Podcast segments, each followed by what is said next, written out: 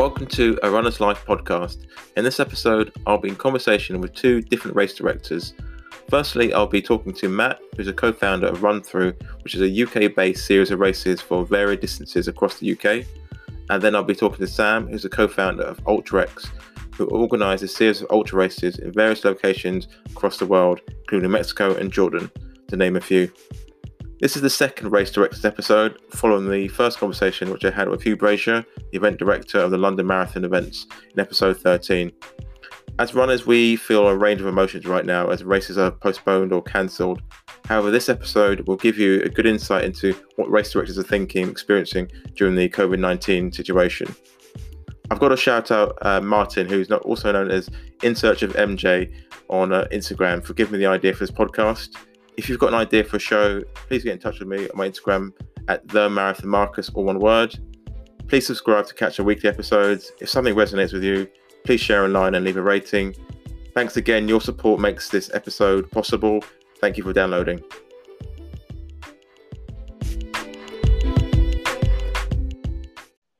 Welcome back to Runner's Life podcast. How are you doing? All right, thank you. How are you?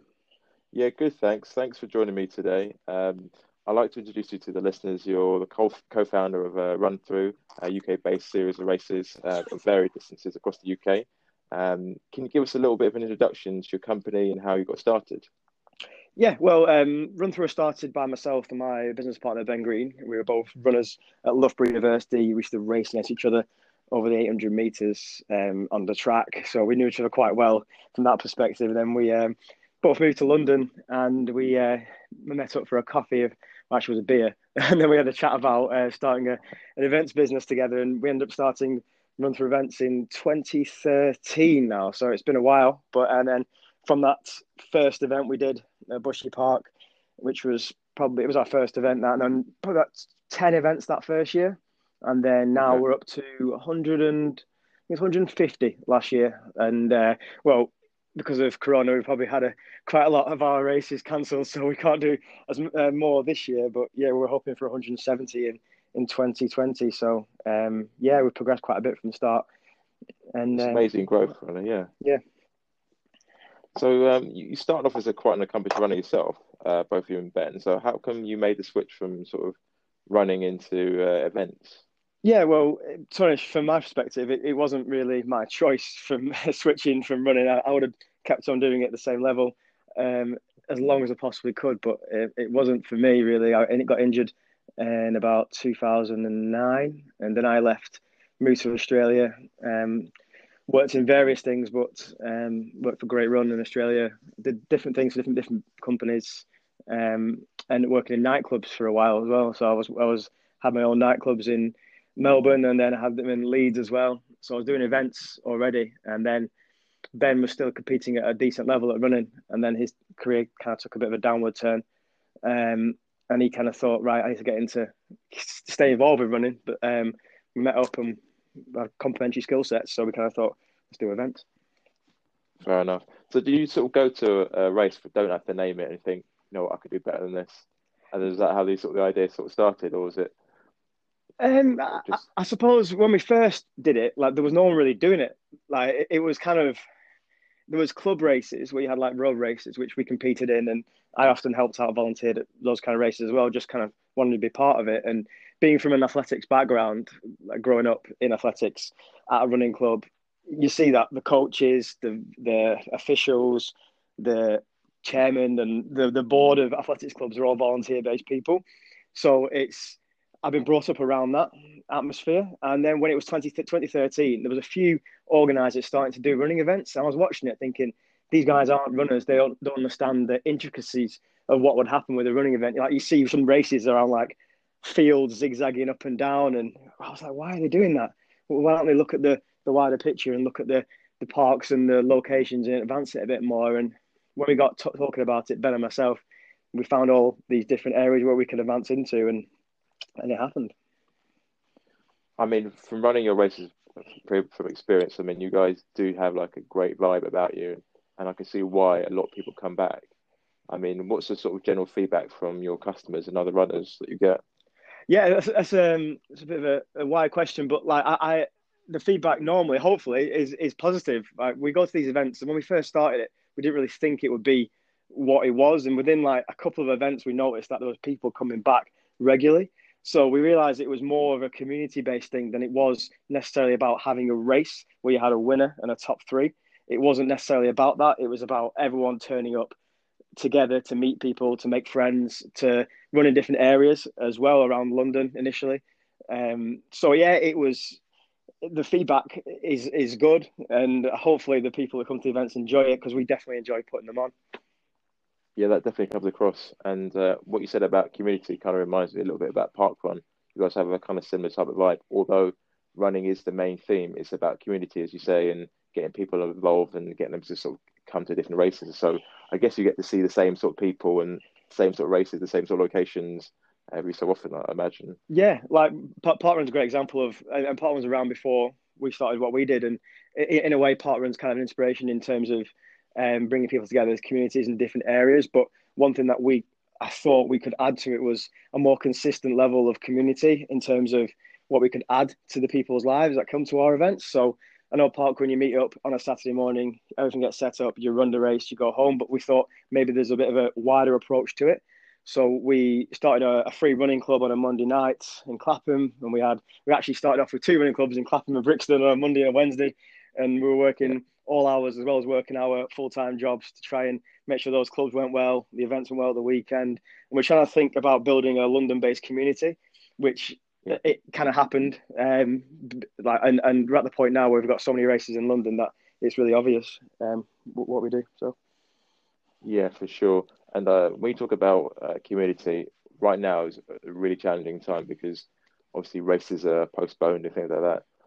What's, I mean, are there any sort of positives in terms of like ways that you can sort of carry on that community sort of spirit or?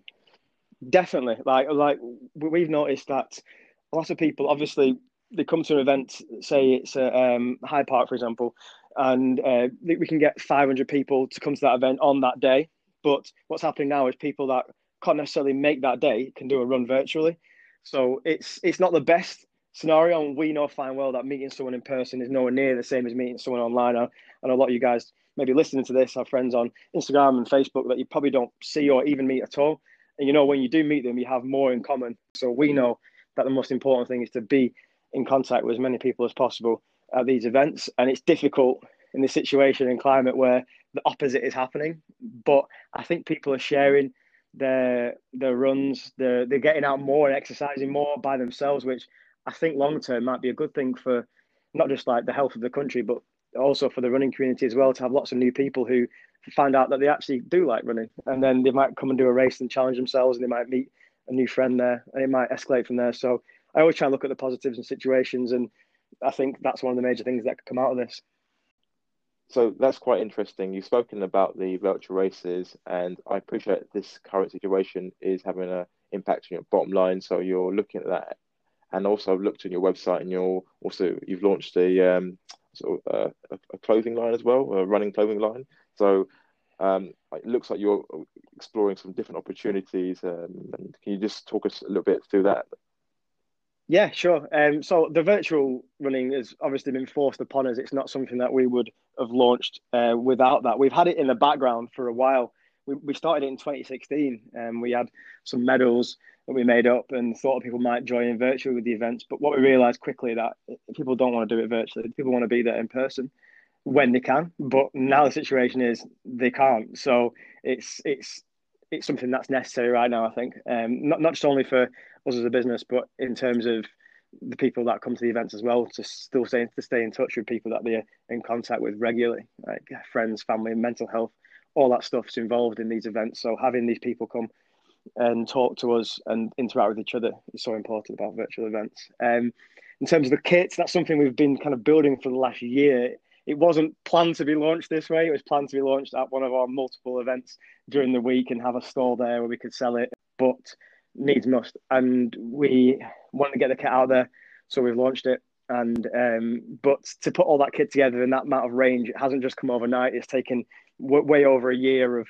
plotting and planning and samples and designs and everything to get to this point now. So it's kind of fortunate that the kit's actually arrived uh, with us in hand over the last like two weeks, where we've been able to kind of turn it around. But we've had the a photo shoot done back in November time, December time, so we could get the photographs up online as soon as possible. So we've been prepared for it, but um, it's kind of a good time. Means we can put more attention on it. Um, but again, our, our core business is running events and putting those on. So um, it's we can't do that currently, so we have to do what we can. Yeah, that makes sense.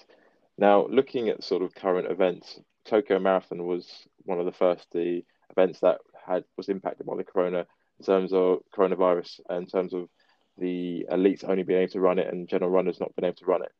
Um, now, what's been the, the knock on logistically um, for your races this year? So we have like between two and five races per week. So we're we're always kind of putting events on. So for us, there's a lot of cancellations happened, and then a lot of postponements as well because we organise a lot of series is that word? Series um, multiple events that we um, have the same event at the same place on a regular occasion. So for us, it's kind of we're going to do it again in November time anyway. So it doesn't really affect us in that sense. But there's some races what we have that are uh, larger scale events that have road closures, councils involved, a bit a bit more different to the London-based park run events. Can we do? Yeah. So with, with those events, yeah, we're having to look for alternative dates to arrange things with councils to make sure we do that. Um, reapply for road closure applications. Lots and lots of intricacies involved in in postponing an event and finding a right date. And not only is that happening, we've got to try and cope with everyone else doing the exact same thing as well. So there's going to come a point in time in the future where there's going to be a lot of events that have been postponed on the same day, and people are going to have to choose between these events and then it's going to impact quite heavily on the race organisers, which could cause some trouble later down the line. But um, for now, there's not much we can do until we get more information. Yeah, that makes sense. There being a bottleneck, really. So, um, I mean, I guess you're in contact as well with other race directors. I mean, what's their sort of general thoughts and about it? I guess because no one really knows, but I mean, generally, what their sort of general predictions or based on what's yeah, happening well, now in terms of talking to other race organisers, we don't really. We have a few people that we talk to, but we're kind of alone in the sense we have so many events around such a wide area around the country that we're kind of we're a bit alone out there with that. Um, but we do talk to people with individual events or maybe two or three events, and they're worried about that that event date and trying to postpone it and asking us when we're putting our events on and that kind of thing. But there's nothing much we can do or even tell them about that because we don't know anything until we're told something. But my, my, my gut feeling is that um, it might drag on for a little bit longer. I, am hoping in the best possible world we can get back to normal again in September, uh, maybe with some smaller events happening over the summer, like um, like 500 and less, which would be okay for run through events um, in July and August. But that's me hoping. I, I have no idea. Yeah, that makes sense. I mean, what sources are you using to track the progress so you know when Jenny could be safe to start hosting events again. Yeah, our, our information comes directly from the same place that you guys will will will see it. So the the government and and those updates. That's the only thing that we see. It's the only information that we're getting.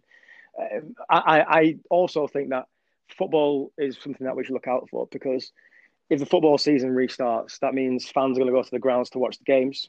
If the fans can't go to the ground to watch the games, then the clubs can't afford to run, so they won't be able to have the games. So maybe not the Premier League because you can put that on TV and have people play with no fans and the money's still there for that. But when you get to the Championship, like League One, League Two, it's those fixtures that we're looking at and going, when they're doing it, we're doing it. Yeah, that makes sense. Um, I, I think, like you, I'm sort of would like, uh, you know, in an ideal world for things to sort of start sort of sooner rather than later. And I've got London, which is postponed until October. But as you've heard recently with Berlin Marathon being postponed, which is I think the month before, I mean, even before that, I was kind of thinking mm, potentially London could be postponed for next year, because I just think it's just going to take just time for different governments and different countries to kind of be be comfortable and you know got the issue of the vaccine, etc. So I, I, yeah, I trust with the Berlin situation. I think there's a lot more to it than just it, the date itself. I know the government have said no events over 5,000 before this date, but it, it's the biggest event in Berlin. Like it closes all the streets off in the center of, of the city. It's a huge event. So they'll have been consulted about this. They have to, they would have had to have been. And there must be other reasons for it, like people not being able to plan and work safely in the build up to it to make sure they're prepared for that event to happen at that scale. So if they're putting on that event on and all their staff say a furlough, for example, they can't work to plan for that event. So they'll get to September and they'll go, oh no, we haven't done all these things which need to happen for the event to go ahead. So we can't do it. So there's more to it, I think. Whereas London was already organised, they had all the plans in place. Everything's been done planning up for April. So the bulk of their work up until March is done. So they've got a month left of work. So if the country can get back moving again in September time, then October makes complete sense for London Marathon. And obviously Germany are different to us, different country, different setup, different size, different populations. So we can look at it and say that's what they're doing, but it's it's not the UK. It's different. Yeah, on one hand, I, I agree with you, but I think on the other hand, it's kind of like who jumps first, really. Who's going to be yeah. the first event to go, and who, and who wants to, who's going to be brave enough to do it. So yeah, it's, it's I, I don't know. Um, I, I think everyone who wants to run just hopes that it stays on, but also in the back of their mind, they're thinking it's not going to happen, and they're kind of like saying it's a write-off. So that means the training takes a back seat, and then you get people who have put their training to the back seat because it's not going to happen in their minds, don't want it to happen. So then there's a lot of people talking about it not happening, and then it might not happen because the public will is against it, if you know what I mean. So it's kind of like, um, but again, like all this pales into insignificance compared to the actual threat to human life. So like it's yeah. we're, we're talking about events to make people come together and and enjoy life where people aren't having life right now. So it's um it's perspective. Yeah, I know. I agree with you. I think perspective is key, but then at the same time, you got to appreciate runners. They've put a lot of time into it. yeah. And, you know, it's, it's like you don't want to put your head above, above the parapet and say like I'm actually disappointed because then you someone will be like, well, do you not realise the cost of human life and that kind of stuff? But no, fair know, comment. It's got you know it, it's a it's a fair thing. So I, I, think we're all kind of trying to manage it and, and be as respectful to each side as possible. But um, it's going to be interesting to see which marathon major starts first um, when when it all kind of when it's safe to when it's safe to go again. Um, now, when racing does resume, um, whenever that is. what do you what do you visualize it's going to look like? Do you, I mean, with your races, do you think there might be like staggered starts, even more than before? Or, yeah, I, mean... I, have been thinking about that. You know, I've been thinking, okay, so what's a social distancing 10k look like? And thinking about doing waves for the start, maybe having obviously we send race packs out in the post for some events. We have it collection on the day for some events. Do we have to then send every race pack collection out in advance of the race itself, which means we have to get all the tickets sold a lot before the event itself to get those out to people. Um, and then on the day itself, we we had a bit of a, a point in time where we were just before the transition of everyone going right, social distancing, stay at home, that sort of stuff. We had a few large events happen, and we were preparing for that by bringing like sanitizer having um, different rules in place for the the waves, like obviously reducing them for one. Um, it, it, was difficult, but yeah, there's loads of things that you could probably do. Uh, there's probably some crazy ones you could think of. I was thinking like, do you set everyone off individually and it becomes a time trial event like cycling, yeah. or does it like I don't think people would want that, or would they? And then if you pass someone and it's a narrow path, like how does that play out? Like it, it's it's difficult, but I think the recent news about the app that they're talking about um, I'm not too sure how that will integrate into into normal life, but I imagine there could be a scenario where you have to show that you've got like I don't know, you haven't got corona or you've had corona and it's it's passed on um, for you to enter an event or to be at an event and having to build different admin processes for that to happen. But we're willing to do what it takes to make sure that everyone gets back to doing what they normally do. I mean, it's health and safety, which is a priority, but it seems like it's going to if it went down that way, it'd be such a big headache because you think, you know, how are you going to keep runners at a distance? I mean, what about the crowds? I mean, and you're yeah. pretty, you know, you guys are pretty involved and enthusiastic, so you can't shake their hands or you can't. Mate, it's so hard. That's it's been the hardest thing for me in this situation. Like I'm, a, I'm a really like uh, tactile person. I'll hug people. I'll give them a handshake. Like I just just the way I am, and having to take that step back is difficult. I even have the thing where I'm saying. I will give you a hug, but I can't now because of Corona, so I'm not doing it. And I'm trying to like I trying to think of ways around it. And even on a run the other day, I was thinking about another way to clap people or high five people, like without high fiving them. Like I was thinking, like I was even put my hand in the air, trying to like I don't know, like pat my chest and then put my hand up. And is that like a new high five? I don't know, but um, there's going to be a way around it somehow. it's gonna be awkward if they don't see you doing the movement and then yeah. waiting. You know I mean? So yeah, we'll figure it out as it when it all sort of goes back to normal, Definitely. whenever that is. Now, before I wrap up, um, COVID nineteen. I just wanted to talk more about you personally rather than the racing. Um, it's hit a pause button in our life, and when the play button does resume, what changes? Oh, not changes, but I mean, what sort of things have you reflected on uh, during this time, and what sort of things do you think you'll implement in your running and your life moving forward? No, good. Um, like my life normally is so go go go. Like I've got so many events that are happening, and I'm always thinking about them in terms of like the staffing of them and the getting there to the event, the sales of them, the marketing, and the community managing that as well to make sure that's okay. So there's a lot going on. So I don't really think about myself as much as I should. And then during this period, I've I realized that I'm only getting out for like two or three runs a week normally. And my knees are so bad at this point in time that I have to kind of manage that process. So what I've started doing is stretching every day. So for the last 10 days, I've, I've stretched every day with like a, a class and an app. And I, I, found that really like, it's different. And I think I'll keep it up. I think I'll keep myself stretched and a bit more supple than I normally am because I'm one of those people where I can't really touch my toes and it's, it's not the best for, for running. Um, but yeah, I, apart from that, in terms of a running perspective, uh, there's not there's not much else. I, I, I still think everything that we're doing with run through and everything that we want to do in the future can still happen, and I'm not um, worried about that. And I'm quite actually quite excited to see what happens off the back of this and, and where the, the land lay, lies in 2021. I know you talked about the injury, but I guess I guess the irony in it as well is that in this sort of time where you can't host running events, at least you're going back to your running, which is going to be a, good thing. So. Yeah, man, yeah. No, I, I, wish I could do more. I, have had this. I've had two knee operations on my left knee, and every time I, I think I overcompensate, my right knee swells up now. So it's like I can't win. I bet everyone's got issues, and uh, mine are probably really small, but uh, that's my that's my grind anyway. No, that's fair enough.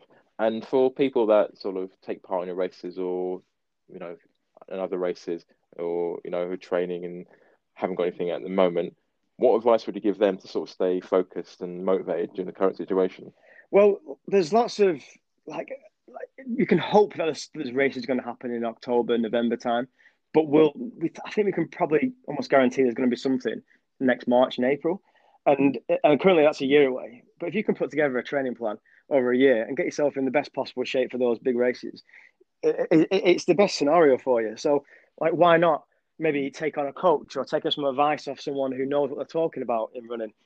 Reach out and ask them some questions on Instagram. Just drop a message saying, you know what you're talking about. What shall I do for this? And then see where that goes and just learn and research and, and find out more about running itself so that you can improve yourself. And when it comes to the racing, you'll be in the best possible shape. No, that's great advice, actually. Something my coach said, just sort of take this time to build up and just come back stronger for potentially next year. It's almost like a coach's dream, really, because I think you know it's giving you a nice long build up. yeah. Um, but it's, it's never. I mean, we've never really had this sort of situation before, so uh, it's a very unique situation. Uh, Matt, thanks for joining me today and and uh, just ex- sharing your experience with uh, what's happening in your industry and in your business. Um, where can people find you? We're at uh, Run Through, uh, Run Through UK on Instagram and Twitter. And personally, I'm a Matt Woody Wood on Instagram and that's probably the best place to find me. Awesome. Thanks, Matt. No, thank you. In the second part of the conversation, I'll now be talking to Sam, who's the co director of UltraX. Hi, Sam. Uh, welcome to a Runner's Life podcast. How you doing, mate? Yeah, I'm very good, uh, or as well as as well as can be in the uh, in the strange times we live in. How are you? Yeah, I'm doing well, mate. So uh, just trying to make the best of it, like yourself. yeah, yeah. It's it's it's, uh, it's an interesting time. Um, so Sam's a, a, co-founder of the uh, ultra global marathon series called UltraX, and you've got a series of races across the world from Jordan, Mexico, etc. Can you give us an introduction into your company and how you got started? Sure. Yeah. So um, UltraX organizes uh, multi-stage ultra marathons uh, all over the world. Um, and the idea is really, um, you know, I, I've done a few ultras, I've done a few marathons, um, and I really felt that the experience of a multi-day race is, you know, it's like nothing else. Um, and I thought you know there was a little bit of a gap in terms of um, making this op- the, the opportunity to, to, have this kind of experience more accessible, um, to kind of bring it to, um, I guess, a younger demographic, um, making it more affordable, um, encouraging more girls to get involved. Um, and yeah, that's kind of that was kind of the original idea, and it, we've been doing it for about uh, almost well a year and a half now. Um, we've got about five races, so Mexico, Sri Lanka, Jordan, um, the Azores, uh, and a few more coming uh, coming soon. But yeah, it's uh, it's something which started as a passion project and is now is now completely the full time thing, and um, and yeah, loving it. Because you've done quite a few yourself. I know you've done MDS as well, so I'm sure that's a, a bigger influence and yeah, it was it's a funny one. So I I literally um, never done a race or a run or um, and probably not the most sensible approach, but I um, thought it'd be a good idea to sign down for the MDS uh, when I was 22 or 21 at the time, um, and um, did it. Um, and that was kind of supposed to be, you know, a scratch which was going to be itched, and I'd, you know, tick that, tick that off the list, and then move on. Um, but I think during the process of kind of preparing for the event and then doing it, um, I actually I learned to run. Number one, um, I found I was okay at it, and also I realised that you know it was just such an awesome uh, experience. Met some cool people, um, and kind of got to the end of it and didn't have that. Oh god i'm so glad i've done that. I, it was like straight away you know it was it was straight away like what what's next? Um so so it took about a year after that and i was always i always wanted to do my own start my own business as well. So it was it was kind of those two things uh, and they were i guess they were two different paths. And then i met uh, a guy called jamie who's now my business partner who uh, set up a race in Jordan, um, a five day multi stage race, which is called the Wadi Rum Ultra. Um, and he was the same age as me. Um, and even though he's not a runner, we share very similar passions in terms of like um, we love adventure. We really want to get more people involved in it. Um, and we both wanted to kind of run our own business. Um, so we basically got talking, and one thing led to another, and Wadi Rum Ultra became Ultra X Jordan, and now we got a series. So uh, yeah, that's the kind of background, and I guess it did all start with uh, with MDS uh, back four four and a bit years ago. That's amazing to start and jump into a big race. Now, for those that don't know MDS, it's a Marathon des Sables. It's a multi-stage race. How far is it, and how many days? Uh, so it's I think it's around about they they they actually I think they change it slightly every year, um, and they actually don't tell you until you arrive in uh, Morocco. Um, you get off the plane, you get given a road book, but I think it's generally about 260 kilometers in six days. Um, and actually, the most difficult thing it's and it's in the obviously in the middle of the Sahara Desert, but actually the most difficult thing um, what I found the most difficult thing was that you have to carry all your own food, uh, your own sleeping bag, everything you need to survive for the week. So not only is it amazingly like physically tough, you're constantly in this huge calorie deficit because you've got to basically skimp on food because you've got to carry it. Um, and I mean, I, I, I, it was actually yesterday was the fourth year. I got reminded on Facebook the fourth year anniversary of it, and I was looking at photos, and it's terrifying, like how much weight I lost. I mean, I, am not kind of a big bloke, but um, even over the course of that kind of six days, um, I mean, I must have lost close to ten kilos. Um, and yeah, it's uh, it's kind of scary, really. I mean, like you say, you've got to carry all your food, you've got to carry all your weight, and then you've got to provide evidence of the amount mm. of calories in your food. So it's pretty yeah. tough. And like, just imagining going to your race, it's kind of similar in terms of distance, but you don't have to carry uh, like your food supplies. Is that right? Yeah, so we we basically, I mean, our, our central, uh, I guess, our tenet, as I kind of say, uh, is accessibility. So, and we try and, and the main thing for me is is the price point. Like MDS is crazy, crazy expensive. It's yeah. it probably works out about five grand, and and I had it in my head when I was kind of young that you know I was so committed. I was so like um, driven to do this. I was, but I was literally saving up every single month. I'd take a bit out of my uh, out of my salary, and I had a decent grad job, which kind of paid for it. Um, but yeah, I mean, it, it just puts off so many people, and I found when I did it that you know, 75% of the people were 20 years older than me. Um, you know, um, do at a very different stage of life. Whereas I thought, you know, actually most 20 to 35 year olds would love this, um, but they just, you know, it's just so expensive and it's it's so it's so difficult. So one of the biggest reasons behind Ultra X is the the price point, um, and to make it accessible. And then every decision we make around uh, like logistics, race structure is then tries to tries to be around accessibility. Yeah. So that was like a really easy decision we could make. We're like, okay, what's going to make it easier for people to do this? Yeah, okay, they, they they want their own food, but actually, can we can we maybe carry it across campsites because that's you know it's t- it's ten kilos off your back, but it's also um, you know it's just that extra thing you can look forward to at the end of the, each day. Um, and well, yeah, we've it's been really interesting actually getting that feedback from customers uh, and runners who've done our events. That they ju- it's just an extra thing they don't have to think about. Um, so yeah, that's definitely uh, so one of one of the things we kind of offer um, to kind of yeah to make it easier for people to to come out and we get and we get a lot of first timers um, doing it. We really try and um, you know market the fact that you know truly anyone can do this. Um, I think there are I think there are a lot of events out there um, that have made themselves on you know saying where where the toughest you know you've got to be like so tough to do this. You, you know you, most people can do this. And and and it's really like macho and um and uh, I've just been always a bit off put by that because I don't firstly I don't think it's true. And I think it actually scares a lot of people away um, and creates a bit of a not. I think it does create a bit of a negative image. Um, so we've obviously we've always been quite conscious about.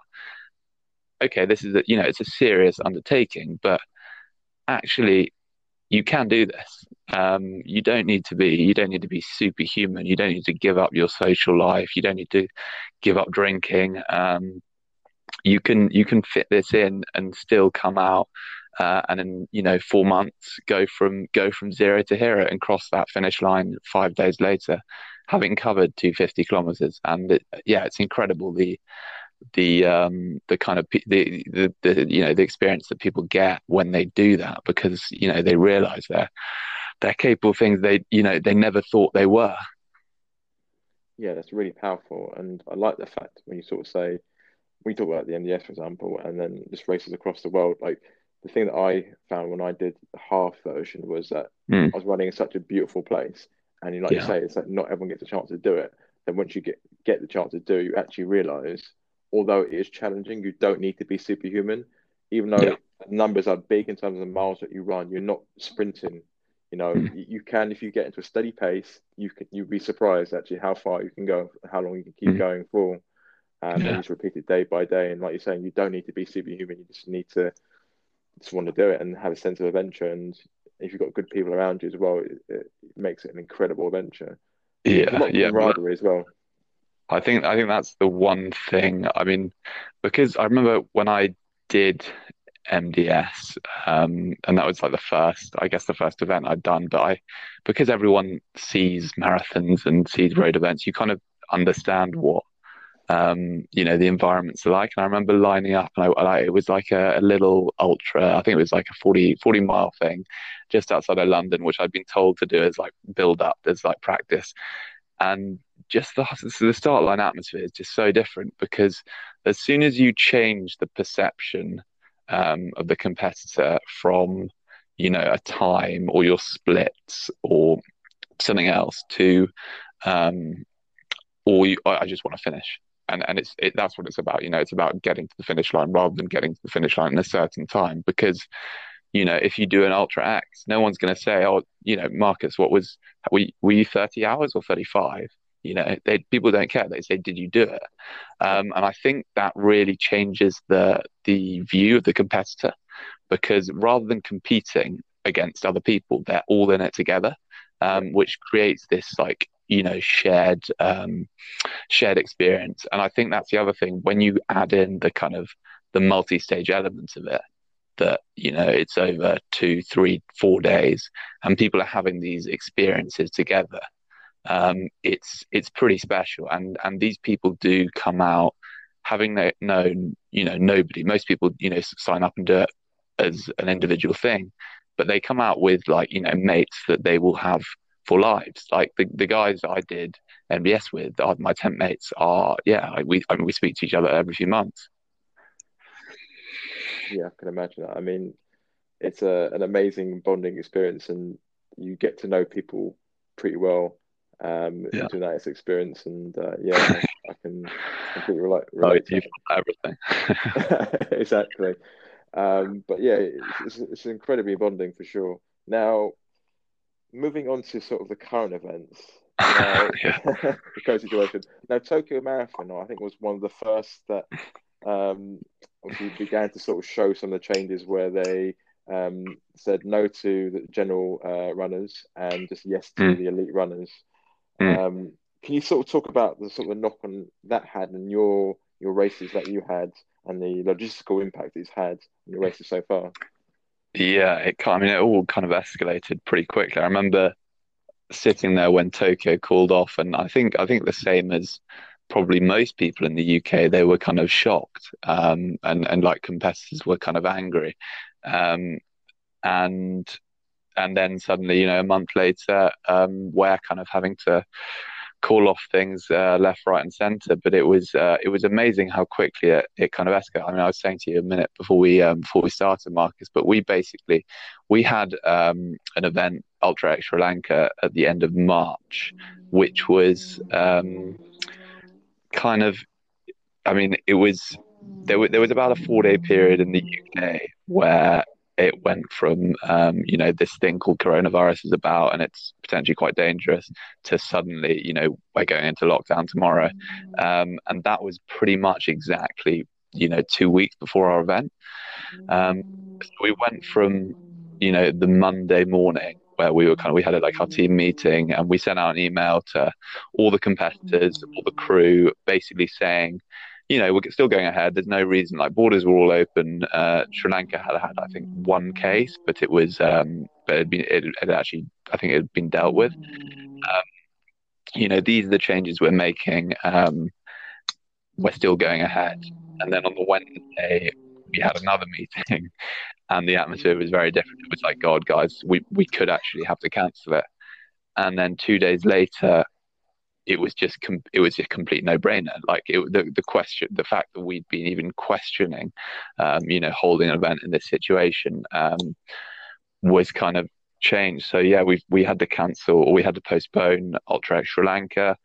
Um, then we were supposed to have the Azores, which would have been this weekend, same weekend as London Marathon, uh, which has also been postponed to September. And this week, we've actually had to make the decision that we had a relay uh, we were organising alongside Tribe, um, the nutrition company, this June, and we've also had to push that back. Um, so yeah, it's uh, it's kind of tricky times for for event organisers. I think that's really interesting, sort of hearing that perspective. Now, when mm. I first heard the news, I'm probably guilty of it, like many others. I didn't probably give the current situation the respect it deserved. Yeah. I thought, okay, well, you know, I'll still train, I'll still race.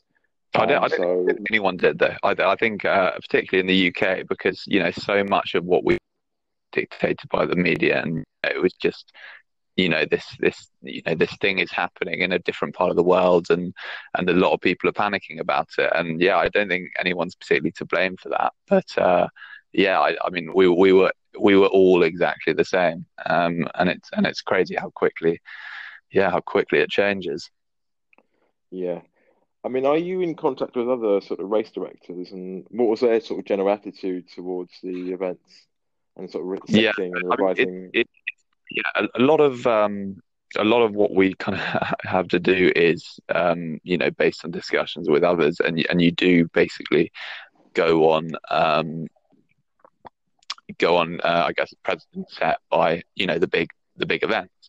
Um, the difficulty is obviously that we're not anywhere near mass participation, and actually, um, our events are generally between 50 and 100 people um, in the middle in the middle of nowhere. So in terms of in terms of isolation, our events are basically isolation for a week. But uh, yeah, you, you've you've got to basically um, follow what other events are doing and follow the advice of the government, um, which is can be tricky, particularly if you're organising, um, you know, events all over the world. Because and Sri Lanka was a, was a kind of perfect example because um, two weeks out from Sri Lanka, our borders were open. The UK uh, Foreign Office advice was, you know, no reason not to do anything out of uh, you know um, uh, out of the ordinary.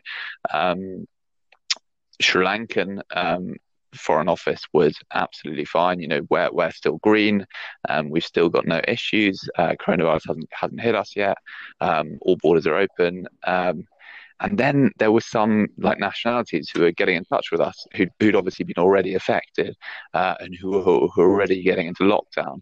Um, and so you've got to think about not only the countries you're operating in, um, but the companies, the countries your competitors are operating in.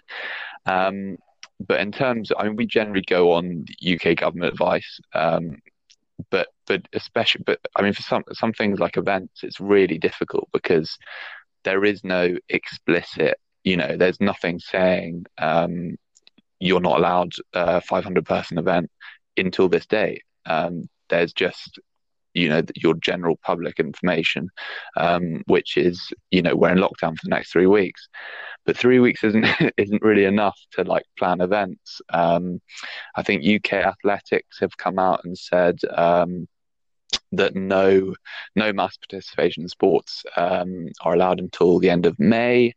Uh, interestingly, UK Triathlon have said the end of June. Um, I'm not quite sure what the difference is, uh, why triathlons um, potentially more dangerous. Um, but then, like countries like um, Germany came out yesterday um, and announced that uh, they wouldn't be allowing mass participation until October. So Berlin Marathon has had to call off as a result of that. Um, strangely, I don't think they were actually informed before the announcement was made. Um, so yeah, we're, we're, basically just trying to keep our finger on the buzzer. Um, and at the moment, we've got an event in July, at the end of July. Uh, an event in October, and an event in November. Um, the event in July, we're very much, you know, it's a bit of a 50-50, um, but we're confident that it, it, can it can go ahead at the moment. Um, and then October and November, you know, we're we're planning to go ahead as normal. But um, yeah, we've basically just got to monitor the situation as closely as we can, listen listen to the experts, and um, and try and keep our competitors informed as much as possible. I think that's the um, the, the really important thing, and I think. Um, I kind of mentioned it to you uh, earlier, and, and, actually, the running community is great because they're so understanding. Um, but essentially, no one has been through this before. This is like this. Is, it's completely unprecedented for everyone. And actually, as long as we're completely transparent, and as long as we let everyone know, you know, this is the situation we're in. You know, we really want to put this on, but but if we have to, we will cancel or we will postpone it, and we really don't want to do that. But I think as long as people are kept informed uh, and you're completely honest, people really appreciate that. Um, and yeah, as I say, we've kind of we've had to cancel three events. Um, and I've been amazed. And you know, we, it's always a really difficult thing, and we hate doing it. Um, but like, you send that email, and you kind of wait.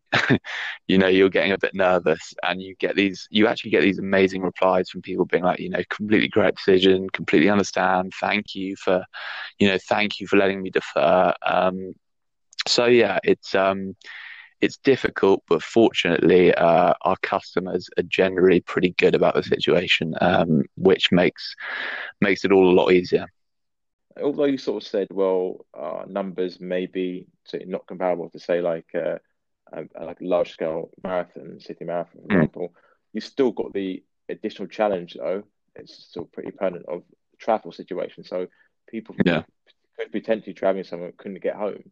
So I mean, you've got that responsibility probably more so yeah. with, with you Phil. So oh yeah, um, I mean, that was actually so when we when we actually um, said to the Sri Lanka competitors, um, that the event was going to be off this year, and that was actually before the UK government and before the Sri Lankan government had actually said.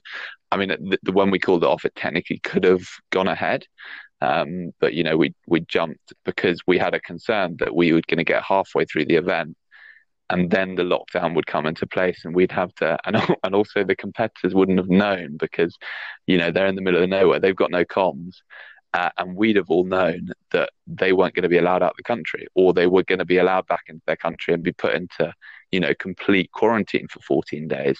So yeah, those are the kind of decisions you've got to make, and um, and I think with these things, actually, um, it's much better to be on the safe side. Like at the end of the day, um, you don't want to be seen as, as, as kind of reckless or um, you know make, putting putting people at danger. Um, so yeah, it's always uh, it's always the right thing to do to urge on the side of caution.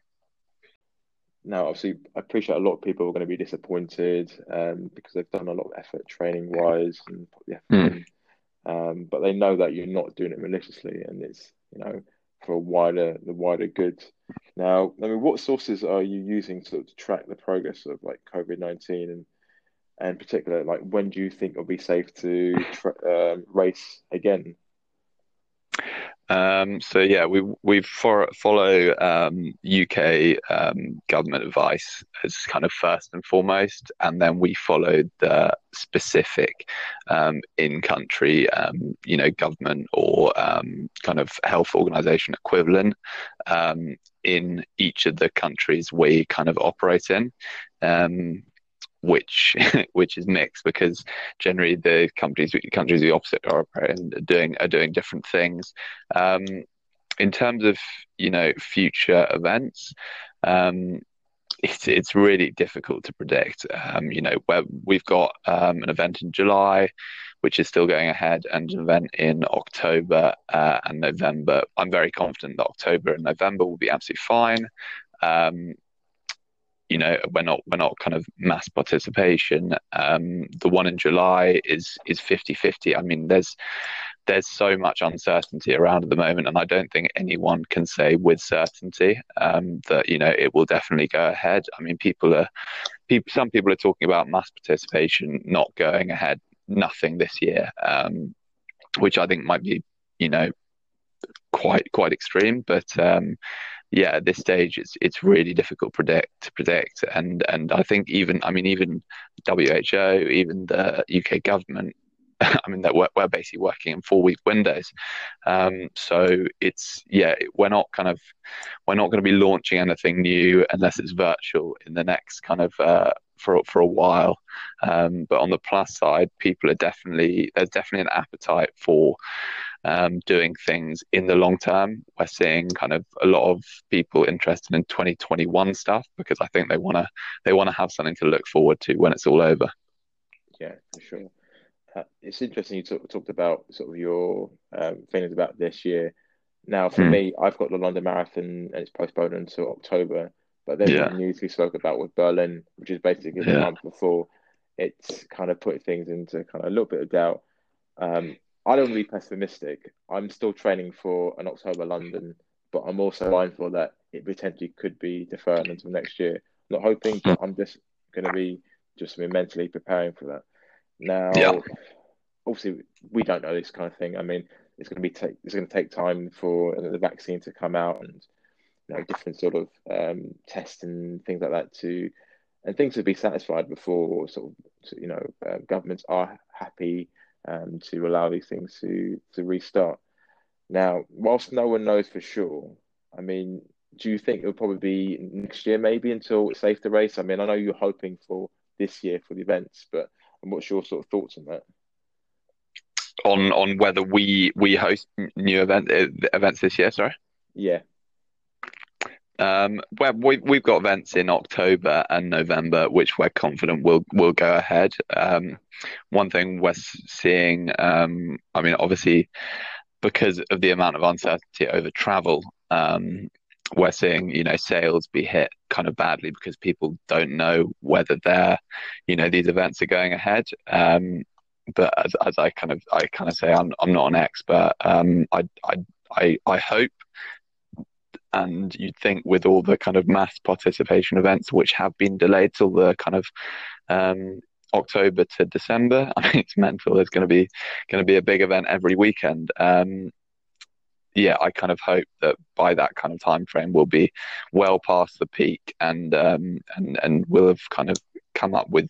I think they'll, they'll, the events will be different, hundred percent. Um, there'll be there'll be changes brought in um, to kind of try and make them safer. Um, but uh, I'm, I'm confident that they'll go ahead. I, I saw uh, there's an article in the New York Times this morning where Joe DeSena um, came out and said he's he's he's confident that July the first he's got an event then is going to happen. I'm not sure about that, but um, we will see. Yeah, I think that's pretty optimistic to be honest.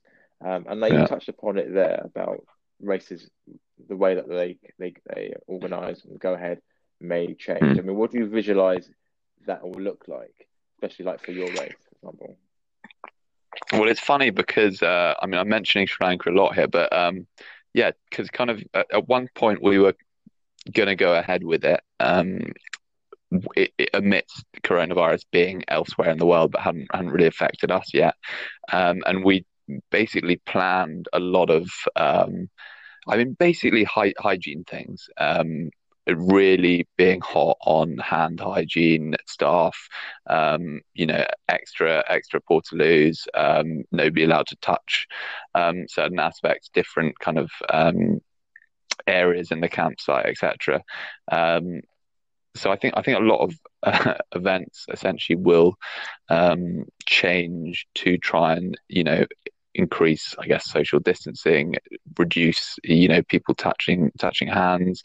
Um, I think in, in, a lot of ultras, we're going to see less, you know, aid stations with food all over the place. I think people are going to be either encouraged to bring their own food uh, and um, and own water bottles as well, so that you kind of you reduce the risk of sharing. Um, I think, I mean, I'm I'm always one of those race directors who, at the end of you know the week, uh, mainly because now, now I kind of feel I know everyone um, who's done one of our races. I'm usually the kind of person who gives that gives a hug and a medal. I don't know if I'm going to be able to do that um, anymore, but um, yeah, I think I think there will be lots of changes. I think the um, people are now so conscious of um, social distancing and hand hygiene and um, and keeping and, and kind of having having this in their normal life. I think people's attitudes to to races is going to change as well. Um, but yeah, it'll be it'll be interesting to see. I mean, I've seen some quite um, inventive ones come up, whether um, they do like staggered starts for mass participation events. You have like lots of different corrals, and you know you have lots of different start times. Um, yeah, but it, it's uh, it's going to be it's going to be interesting to see, and I think virtual virtual races is gonna is gonna kick off. I think a lot of people more we're going to see a lot more of them. But do you think that's almost like socially responsible on one hand because there's not a lot of guidance, say, say in the UK where they say you can go out for once a day to exercise, and you hear conflicting reports about how long you're allowed to exercise for. Um, and then yeah. you got people doing like virtual marathons, virtual ultras, and you're like, yeah. yeah. not. Yeah, I know it, it's difficult, and it, it comes down to that thing again. I think uh, I think the UK government's been great in some respects, and I think they're they're, they're very conscious about you know they don't want to come a militant state and say you've got to do this, and, and but it, when they say things like you're allowed walk once a day, what what is once a day? Like is that you know you see people going for like ten hour cycle rides, um, and I think I think the technical guidance is you know in line with normal activities. Um yeah we i, I think you know exercise is is really important. And i think uh, firstly for mental health and i think secondly for like uh, you know, your own well-being. And i think if we weren't allowed out um, you know it just it, it, wouldn't be good for us. Um, but i think yeah we've definitely got a, a responsibility and especially by organizing events to consider this. Um, so we are doing virtual events, but we have consciously made the decision to keep them keep them pretty short because um, obviously our usual thing is ultras, um, but yeah, we don't really want to encourage people to be going um, out for long periods of time. Um, so I think I think yeah, you've got to kind of consider the situation in it. But I do think um, you know making sure people stay active, um, have you know um, things they're excited about, have have things which um, give them kind of goals to train for, um, and let them feel like they're doing a race or they're part of a community is really important. Um, so yeah, that's kind of where we where we sit on that. Yeah, I agree with that actually, because I think in these kind of times, like having a routine or something to aim for each day, no yeah. matter how small or big, is pretty important. So yeah, the virtual races are a good thing. Now, going on to that, uh, with the pause in business, I can imagine it's having like quite a significant impact on your bottom line. Um, yeah, and you talked about uh, the virtual race series. Mm. Um, is this? I mean, can you just tell us a little bit about what uh, activities you're doing just to keep people moving and just trying to keep the business going? Yeah, so I mean, we're in a sense we're lucky. We're we're a super lean operation. Essentially, we're me, Jamie, and Chris. That is the team. So we're all working from home at the moment, and actually we're we're pretty lean, um, especially especially when we can't organise events. Um, so at the moment we're really actually we're super busy, um, basically trying to find as many ways we can to um, create uh, or to, interact with our community as much as possible. Like we we kind of started Ultra X with the vision that you know you'd create a community. So when you sign down for an event, it wouldn't be just you would turn up on the start line. Um, not not knowing anyone, and then you know the race would finish five days later, and that would be it. You know, we always wanted to create something where you sign down for an Ultra X, and that is, you know, it's an experience throughout, and you feel connected. Um, so actually, it's been a really good um, do more virtual stuff where we interact with people. So we've almost pivoted to become like almost content media um, company pushing out loads more uh, blog posts, pushing out loads more social media, um, doing, you know, videos, um, and also doing our first um, kind of virtual races, which um, I've always been a little skeptical of. Um, but we did one as a bit of a test um, last weekend. Uh, we did it 14.1 kilometers because we thought an odd race for an odd time makes sense. Um, yeah. And it was a huge success, and people absolutely loved it and um, really got involved. And um, and so yeah, on the back of that, we've decided to uh, launch a series, uh, so three races uh, and a final, um, and give people kind of something to look forward to. I mean, it's not it's not really a kind of a money spinner for us. It's it's basically just an opportunity to, you know, keep on interacting with people and keep on being, you know, keep on busy, being busy and um, and um, you know, growing our reach. Um, and also this is kind of in um, in partnership or raising money for NHS uh, charities um, as well. So that's obviously really important to us um, as well. Now, no one obviously look at this situation and think it's a great time to be in because obviously it's stopping your business and growing and that sort of side. But mm. what sort of you talked about obviously uh, looking at the social media side, expanding the sort of virtual community. I mean, mm. what's and what I'm trying to ask is, do you think there's been any sort of positive elements of this situation in terms of expanding the business or getting the word out there? Um, I mean, there's a there's a lot of things which have been pipeline projects.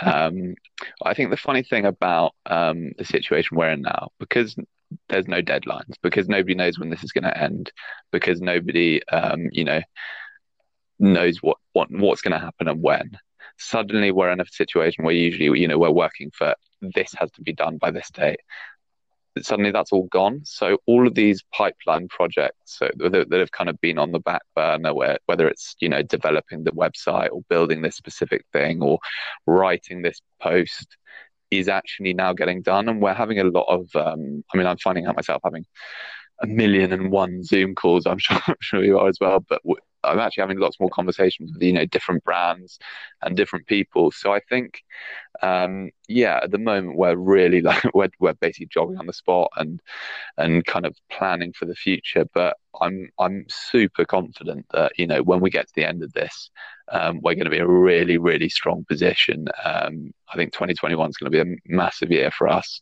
um, and I think um, I think our audience as well, um, you know, this time of kind of self reflection, isolation, um, they'll really kind of start what you, you, you realize the, the important things and you start to appreciate actually you know how, how great being able to you know travel and go outside and and, and I think that will definitely um you know bode well for us. So um yeah I'm kind of confident we'll be we'll be okay once it's all over good to hear and as you touched mm. upon it you know there's been a pause button press for everyone mm. and we're having to sort of be still and although we're kind of uh, physically isolated, we can still connect on phone calls, but it's not really the same thing. Now, when we hit the play button, whenever that is, mm. um, and you've had time to reflect and things, just putting sort of running to one side. I mean, what sort of changes will you implement in your own life personally? What sort of things have you reflected on? That's a that's a that's a good question. Um, I'm I'm I mean I think being um uh, having having so much control over your routine um, is a really good opportunity to create habit. Um, and I think obviously the kind of the thing about habit is it's you've got to do it every day, and then then it becomes a habit, and it becomes something you you do. And I think um, this is an amazing opportunity for everyone, you know, because you're in the same house every day. You don't have the uh, the time to commute. Um, you don't have um, you know a million and one other things to do. You don't have to travel to the pub, see your mates. You don't have to do this, um, and I think it's a really good opportunity to develop, um, you know, really good habits. Um, so I'm kind of, I think I think there are things which I've found myself doing, uh, whether it's like meditating, whether it's uh, reading a little more, that I reckon I will do more um, after the lockdown. Um, than uh, than before. And I think also connecting with people, like um, as I kind of alluded to a minute ago, because suddenly it's socially acceptable to you know have a you know video call uh, with a few drinks and and kind of rather than going you know because, because we can't go go to the pub or go wherever um, i found myself catching up with a load of people because you know we don't need to go for a drink to catch up we just jump on a phone call um, and I think I think that's actually going to be really good for for us.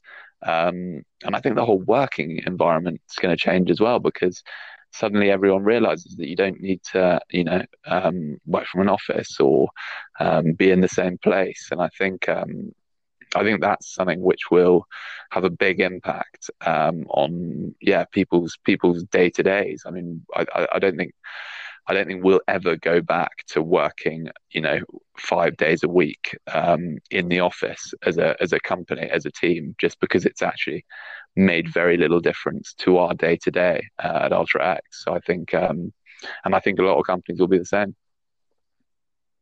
It's really interesting to hear that because I think uh, some people may get the wrong impression in terms of when you sort of think what things new you're going to do mm. during this time, what things are you going to learn to think, oh, it means like I need to learn a new language or I need to learn yeah. a completely new skill. Like I need to learn how to become a carpenter.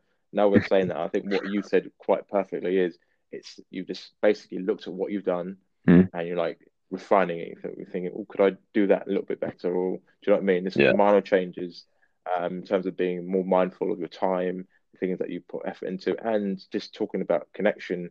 And I think it's made people appreciate connection, human connection, a lot more. Mm. Um, so I think um, once it's phys- you know physical distancing sort of stops and we can all go out, I think you know you know be, that'd be a sort of good thing moving forward. Um, now, for people who um, enjoy racing and you know, just, just, due to kind of the current situation we find ourselves in, yeah. what sort of advice would you give them to sort of stay focused at the moment uh, with their training?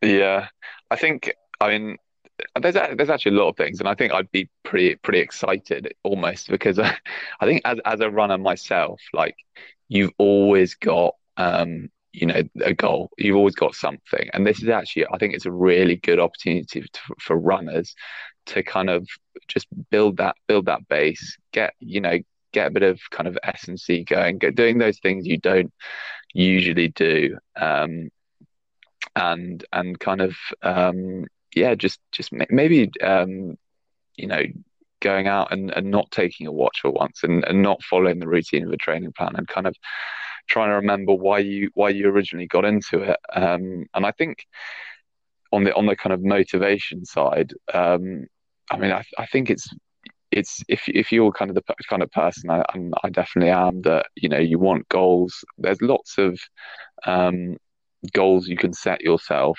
um, whether it's going for a 5k PB or whether it's you know stealing that home segment on Strava. There's lots of things you can um, you can do that can kind of keep you motivated, and I, I I do think you know it's it's really it's you know it's a bit crap having having not a race in your calendar for a while, but it's it's definitely not it doesn't have to be a bad thing for your for your kind of for your running and for your personal fitness. And um and I think the other thing is that it's actually a really good opportunity to recover. Like we've all got um you know we're not commuting. You've got more recovery time available. Um if you, if you focus on sleep focus on routine focus on you know eating well and and we'll hopefully we'll get to a point that by the end of it you know you're you're ready to go and actually you might be in better nick than than you haven't have been for a for a very long time returning to the joy of why you run mm.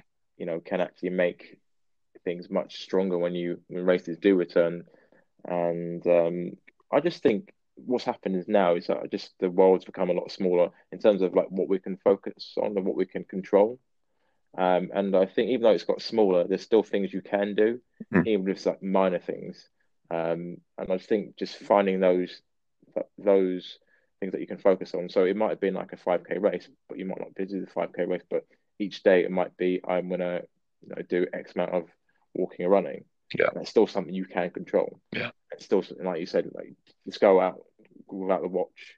Um, and I've been doing that more my easy runs recently, just just not really paying attention to it because yeah. you sometimes you can train but not be consciously aware of where you are and just the things and the sights around you. So I think that's a really good point that you make there.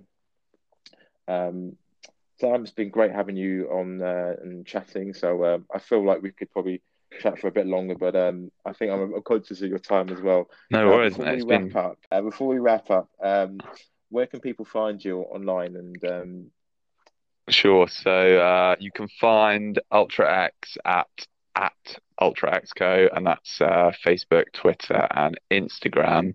Uh, and the website is www.ultra-x.co. Uh, that's not dot .com, that's dot .co. Uh, and I am, I think you would Sam on Instagram. okay. And uh, I know it's a way, way off, but um, what sort of races have you got plans? What do you what in the pipeline that you could potentially tell us about? Thinking of when, when races do resume. Uh, we've got well, so we've got um, this year. We've still got Jordan and Mexico. They will, they will, they should happen. Um, that's Jordan is in October. Uh, Mexico is in November. Both amazing, amazing races. Um, next year we have the Azores. Uh, in April, which is uh, a little bit shorter than our usual 250k races. That's 125k in two days. Um, we will also have a relay across Scotland, uh, which will be in June 2021, which was supposed to be this June, is now delayed. Uh, we have um, so one of the things about Ultra X is that we um, we basically award points for uh, people who've done our events uh, to qualify for us basically a, a, a, world champs equivalent and the uh, world championships or the first ultra x world championships will be launching very soon uh, i can't tell you the location yet but it's going to be amazing um, and that will be in july um, 2021 um, we're looking at a couple new locations. Uh, one south southern hemisphere, one southern hemisphere, and uh, one another one in Europe. Um, but again, I'm afraid I can't can't release the information yet. But uh, yeah, I'm pretty excited about them. Lot, lots lots of uh, lots of cool things coming up. No, it sounds exciting. I appreciate you can't go into details, but uh, it just gives like a flavour of like what's going to be coming up when races do resume and uh, things that people can get involved with. Sam, it's been great chatting to you. Thanks for your time. It's been a pleasure, mate. Thank you so much.